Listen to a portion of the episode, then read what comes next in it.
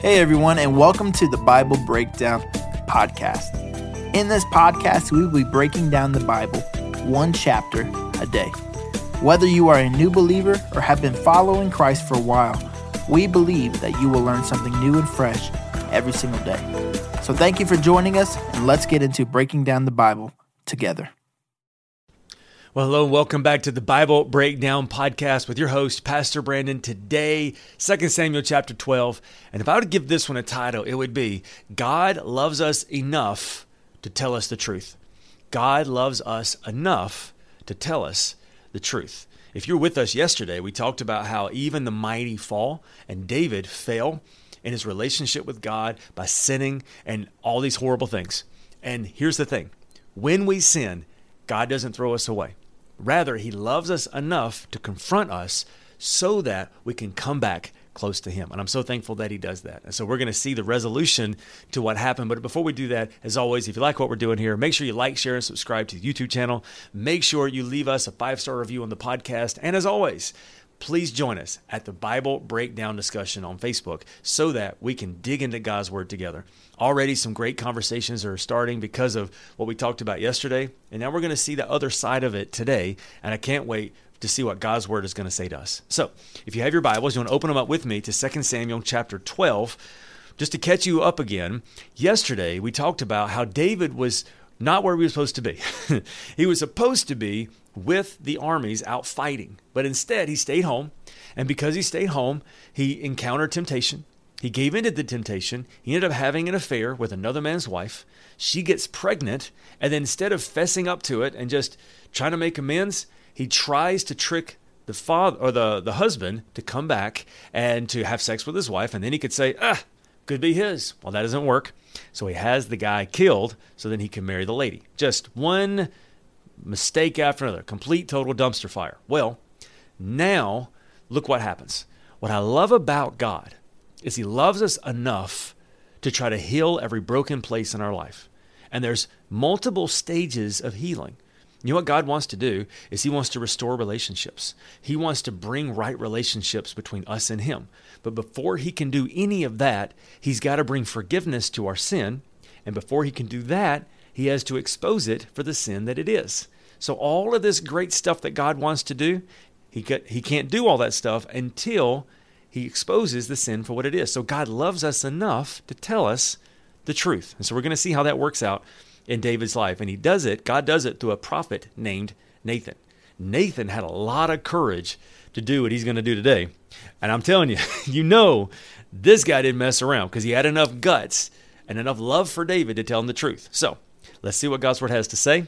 And I wonder how you would respond if someone did this to you. So let's look at this. 2 Samuel chapter 12, verse 1 says this. So, the Lord sent Nathan the prophet to tell David this story. There were two men in a certain town. One was rich and one was poor. The rich man owned a great many sheep and cattle. The poor man owned nothing but one little lamb that he had bought. He raised that little lamb and it grew up with his children. It ate from the man's own plate and drank from his cup. That's gross. He cuddled it in his arms like a baby daughter. One day, a guest arrived at the home of the rich man. But instead of killing an animal from his own flock or herd, he took the poor man's lamb and killed it and prepared it for his guests. David was furious. As surely as the Lord lives, he vowed, any man who would do such a thing deserves to die he must repay four lambs to the poor man for the one he stole and have no pity. Then Nathan said to David, You are that man. Ouch. You're right, David. Turns out that's you. So let's see what he says. You are that man. The Lord, the God of Israel, says, I anointed you king of Israel and saved you from the power of Saul. I gave you your master's house and his wives and the kingdoms of Israel and Judah. And if that had not been enough, I would have given you as much and much more. Why then have you despised the word of the Lord and done this horrible deed? For you have murmured or murdered Uriah the Hittite with the sword of the Ammonites and stolen his wife. From this time on, your family will live by the sword because you have despised me by taking Uriah's wife to be your own. This is what the Lord says Because you have what you have done, I will cause your own household to rebel against you. I will give your wives to another man before your very eyes, and he will go to bed with them in public view. You did this in secret, but I will make you an open uh, I will make this happen to you openly in the sight of all Israel. Pause. Did you notice something that he just said? He said, You have sinned against me. Do you realize every time we sin, we sin sometimes against others, we sin against ourselves, but primarily in God's eyes, he sees it as breaking a covenant promise between us and him. That's why so many times when I hear people say, well, you know what, I've given my life to Christ, all my sins, past, present, and future, have been washed away by the blood of Jesus, so now I can do whatever I want. And that grieves my heart because it helps me to see that we don't really have a proper view of how God views sin. God doesn't view sin as primarily a problem between me and my neighbor. He, he sees sin as a transgression or as a fault between me and him. And so if I, let's say I lie to my neighbor, the Bible says, do not bear false witness. So if I lie to my neighbor, that is a sin in my life. It is a sin against my neighbor, but primarily it is a sin against God. And that's why, even though your sins have been washed away, we want to walk away from that sin because it's a broken place God wants to heal. Also, every time we sin, we break the heart of God. And that's what God is telling David. Yes, you sinned against Bathsheba you sinned against Uriah. We could even say you sinned against the Ammonites because you got them to do your dirty work. But do you know who you sinned against first? You sinned against me. Look at what I've given you. I've given you so much, and I have so many more great ideas for you. And the way you repaid me was to break my heart? Wow. That's a whole different way of looking at sin when we think of it that way. Well, let's see how David responds when he hears this. Verse 13. Then David confessed to Nathan. I have sinned against the Lord. Nathan replied, Yes, but the Lord has forgiven you, and you won't die for this sin. Nevertheless, because you have shown utter contempt for the word of the Lord, by doing this, your child will die. After Nathan returned to his home, the Lord sent a deadly illness to the child of David and Uriah's wife. David begged God to spare the child, and he went without food and lay all night on the bare ground. The elders of the house household pleaded with him to get up and to eat something, but he refused. Then, on the seventh day, the child died. David's advisors were afraid to tell him. He wouldn't listen to reason while the child was ill, they said. What drastic thing will he do now that we tell him that his child is dead? But when David saw them whispering, he realized what had happened. Is the child dead? he asked. Yes, they replied. He is dead. Then David got up from the ground, washed himself, and put on the lotions, and then changed his clothes. He went to the tabernacle, and he worshipped the Lord. After that, he returned to the palace and was served food and ate. His advisers were amazed. Wait a minute. We don't understand you, they said. While the child was still living, you wept and refused to eat. But now that the child is dead, you have stopped your mourning and are eating again. David replied, I fasted and wept while the child was alive, for I said, Perhaps the Lord will be gracious to me and let the child live. But why should I fast now that he is dead? Can I bring him back again? No. I will, though, go to him one day, but he cannot return to me. Then David comforted Bathsheba, his wife, and slept with her. And she became pregnant and gave birth to a son, and David named him Solomon.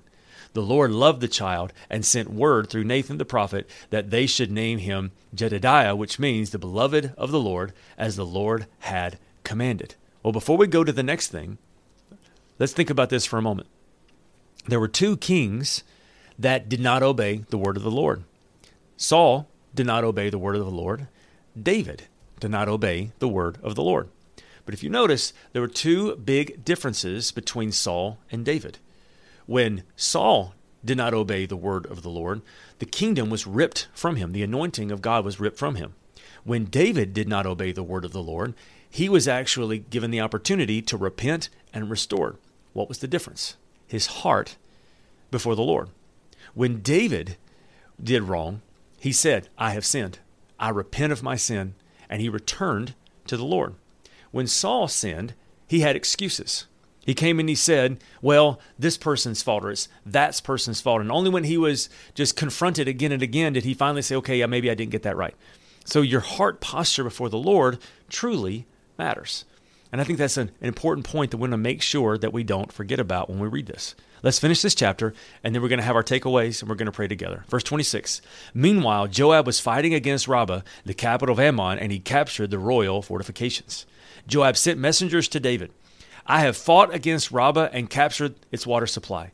Now, bring the rest of the army and capture the city. Otherwise, I will capture it and get the credit for the victory. So David gathered the rest of the army and went to Rabbah, and he fought against it and captured it. David removed the crown from the king's head, and it was placed on his own head. The crown was made of gold and set with gems, and it weighed 75 pounds. That's a really heavy crown, by the way. David took a vast amount of plunder from that city. He also made slaves of the people of Rabbah and forced them into labor with saws, iron picks, iron axes, and to work with brick kilns. That is how he dealt with the people of all the Ammonite towns. Then David and all of the army returned to Jerusalem. So, what can we do with this chapter? There's so much going on here. I think there's three takeaways that we can take, and we're going to pray together. First of all, David repented. The difference between Saul and David was their heart posture. Both of them were confronted with sin. Saul was confronted by Samuel, David was confronted by Nathan. The difference is is when they were confronted, one gave excuses, the other repented. Can I tell you that in life, we're going to make mistakes. We're going to sin. We are going to separate ourselves from fellowship with God. What you do with that matters. If you just say, well, it wasn't my fault, I was put in a horrible position. It was their fault. They made me do it, whatever. That's not going to work. Instead, even if you've got your good excuses, you come before the Lord God, I am sorry. I repent. I want to turn and walk the other way. That's what repentance looks like. And that's all that God wants. He, he wants repentance because he wants to restore relationship. Number two is I love how David said, you know, while my son was alive, I prayed to see what God would do. But now that he is gone, he rejoiced because he knows that he was in a better place, that he was in heaven with God. And he's like, I can't bring him back here, but I can live in such a way that I can go see him one day there. That's how we process grief when it comes. Grief because of who knows why. But at the end of the day, even if it wasn't what I wanted, it wasn't what I hoped God would do, I trust the Lord and I want to live in a way that can honor God. And then number three is to realize that just because sin and all that's going on in your life doesn't stop life from moving forward. David's dealing with all this stuff. And while all of this happens, Joab sends him a message and says, Hey, I need you to come over here. I got stuff going on. And that reminds us just because you're having a bad day doesn't mean the world stops. So you got to trust the Lord and move forward because there's always a new day. But with that new day becomes a new mercy. The Bible says this I call this to mind, therefore I have hope. The love of the Lord endures forever. His mercies never cease. They are new every morning. Great is his faithfulness. That's Lamentations chapter 3. If you have sinned, you know what God wants? He wants repentance so he can restore you. So then he can restore your confidence and so you can move forward with him.